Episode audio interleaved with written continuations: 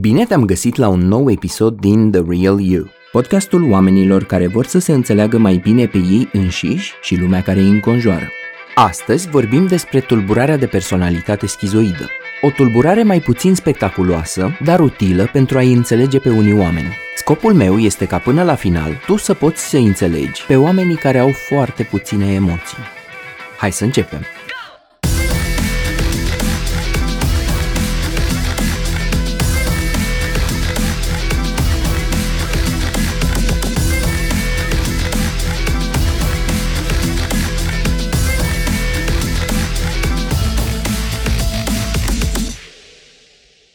Hai să vedem. Ce este tulburarea de personalitate schizoidă? Tulburarea schizoidă face parte din clusterul A de tulburări de personalitate, care include tulburarea paranoidă, despre care am vorbit în episodul 25, tulburarea schizotipală și cea schizoidă. Conform manualului de psihiatrie DSM-5, tulburarea de personalitate schizoidă este un tipar pervaziv caracterizat prin lipsă de interes față de relațiile sociale și un registru restrâns de exprimare a emoțiilor în relații care debutează la vârsta de adult tânăr, se manifestă în diferite situații și îndeplinește patru sau mai multe din următoarele șapte criterii. 1. Nu își dorește și nici nu îi fac plăcere relațiile apropiate, nici măcar să facă parte dintr-o familie. 2. Aproape întotdeauna alege activitățile solitare. 3. Are un interes redus sau nu este interesat deloc de experiențe sexuale cu o altă persoană. 4. Există un număr restrâns de activități pe care le agrează sau niciuna. 5. Nu are alți prieteni apropiați sau confidenți, cu excepția rudelor de gradul 1. 6. Este indiferent la laude sau la critica altora. 7. Apare ca o persoană rece, distanțată emoțional, indiferentă și aplatizată afectiv. Cei cu tulburare schizoidă reprezintă aproximativ 3,1 din populația generală după unele studii și 4,9% după altele. Ca o comparație amuzantă, sunt mai frecvenți decât persoanele cu păr roșu și ochi verzi, o combinație genetică considerată rară. Apare mai des la bărbați decât la femei, unde pare să aducă și mai multă disfuncție. Primul gând care e posibil să vină în mintea oamenilor atunci când aud schizoid este să se gândească la schizofrenie. Pentru că împart aceeași rădăcină, schizo. Însă, la cei schizoizi nu există simptome psihotice. Nu avem delir sau halucinații.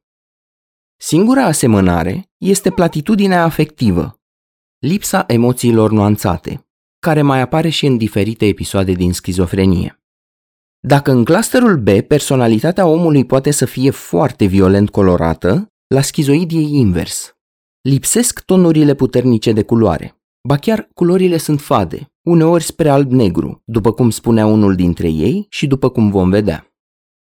Înainte să vedem mai în detaliu cam cum este tulburarea, hai să facem mai întâi câteva distinții importante. În primul rând, simplul fapt de a fi singuratic sau retras nu înseamnă că persoana este schizoidă. Izolarea socială și retragerea în propria realitate pot veni din multe alte cauze, depresia fiind una dintre cele mai comune dintre ele.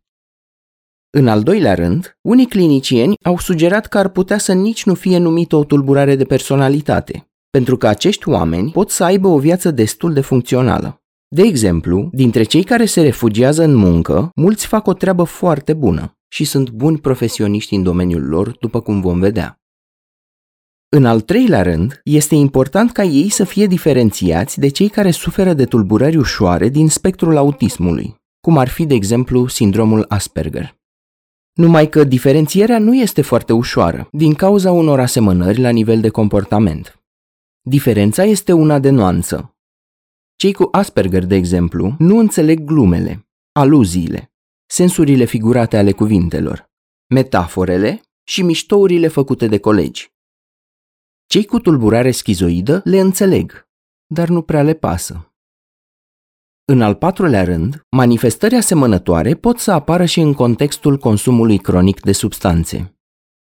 În al cincelea rând, izolarea socială este diferită de cea din tulburarea de personalitate evitantă, despre care nu am vorbit încă.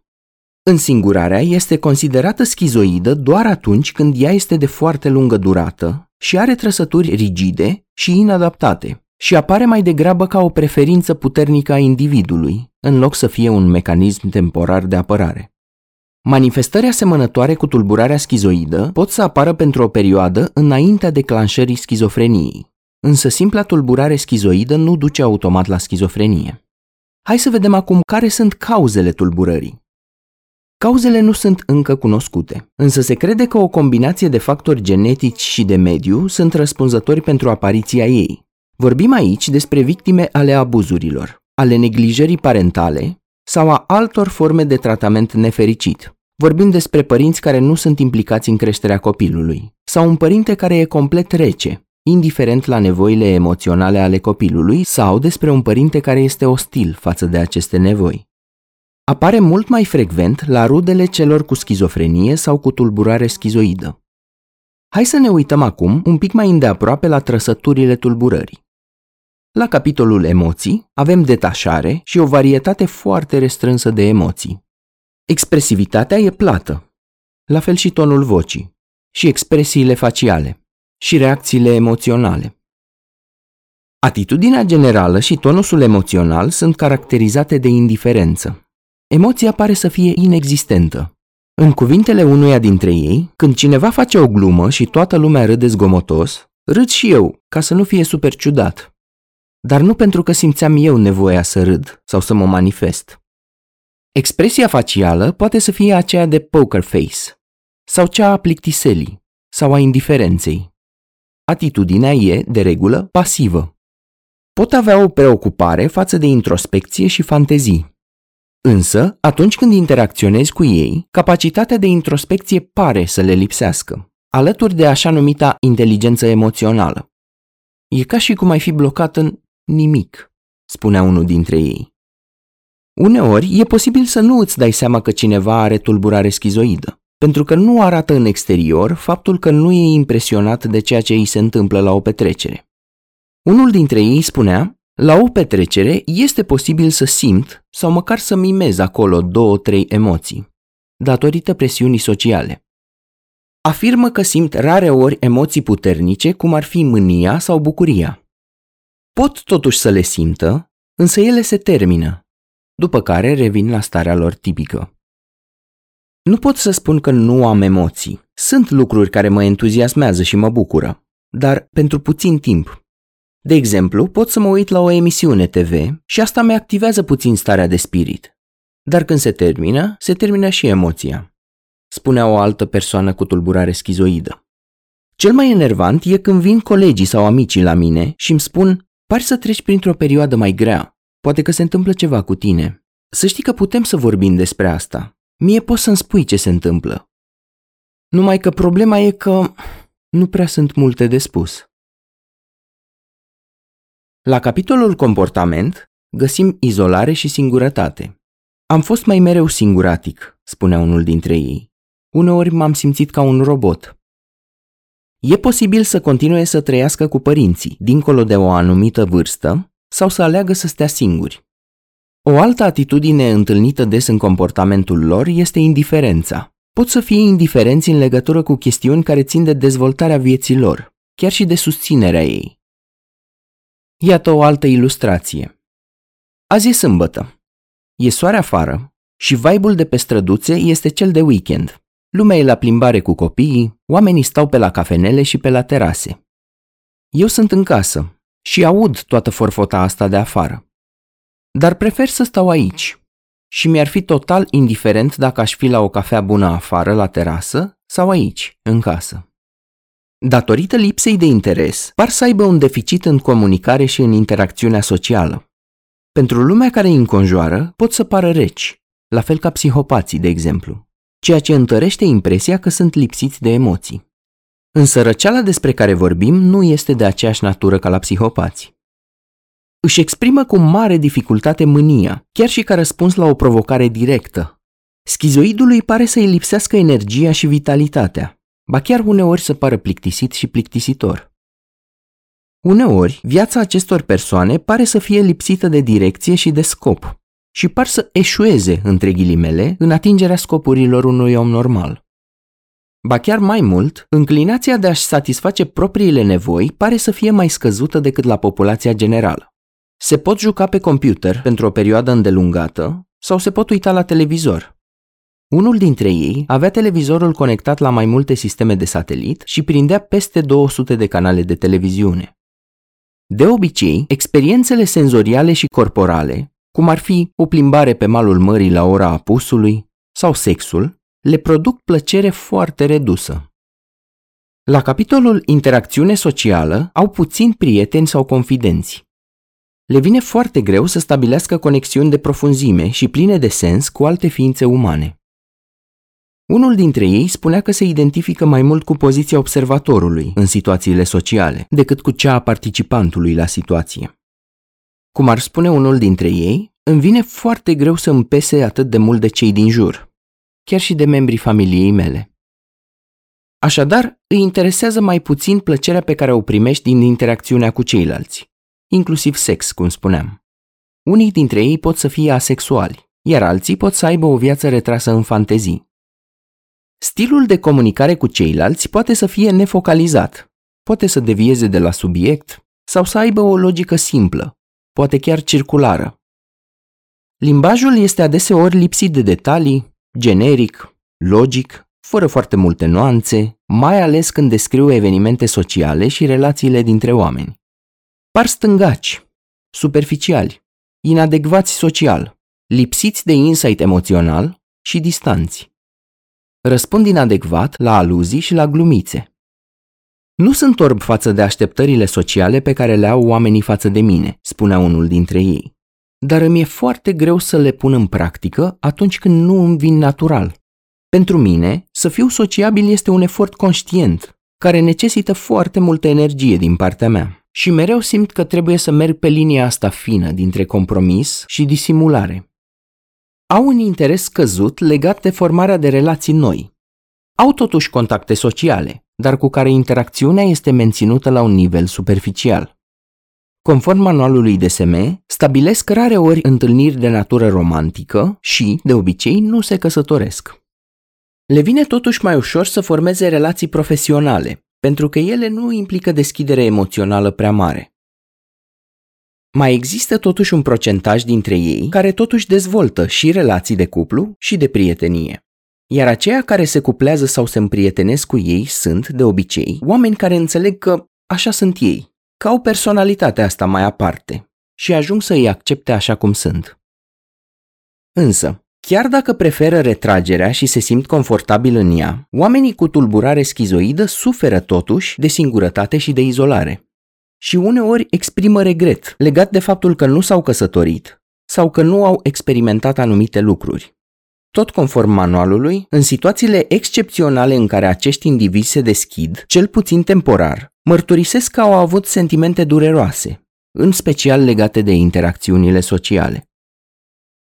În ceea ce privește cariera lor, mulți dintre ei lucrează și mulți sunt super productivi. Bineînțeles, lucrul în echipă nu e punctul lor forte. Așa că într-o echipă vor prefera un rol mai periferic, mai degrabă decât unul central. Preferă sarcinile mecanice sau abstracte, cum ar fi jocurile pe computer sau matematice. Vor alege joburi care îi izolează, paznic de noapte sau administrator de server în IT, programator freelancer, contabil și așa mai departe. Unii dintre ei, datorită faptului că sunt foarte competenți în meseria lor, ar putea bine mersi să înainteze în rangurile corporației și să ocupe poziții mai importante și mai bine plătite. Dar nu sunt motivați să o facă, pentru că nu văd sensul ideii de a înainta pe o poziție mai bună și de a avea o viață mai altfel. Alte tulburări și probleme care sunt asociate mai des cu tulburarea schizoidă pot să fie, de exemplu, înclinația spre a dezvolta o tulburare depresivă majoră. Cel mai frecvent, ea apare în combinație cu tulburarea schizotipală, cu cea paranoidă sau cea evitantă. Hai să vorbim un pic acum despre tratament și despre terapie. Din păcate, în legătură cu tulburarea schizoidă nu s-au făcut multe cercetări și nici progrese, mai ales pentru că persoanele schizoide nu resimt foarte mult disconfort subiectiv, o bună parte din timp, și, cel mai probabil, nici nu va solicita terapie în decursul unei vieți.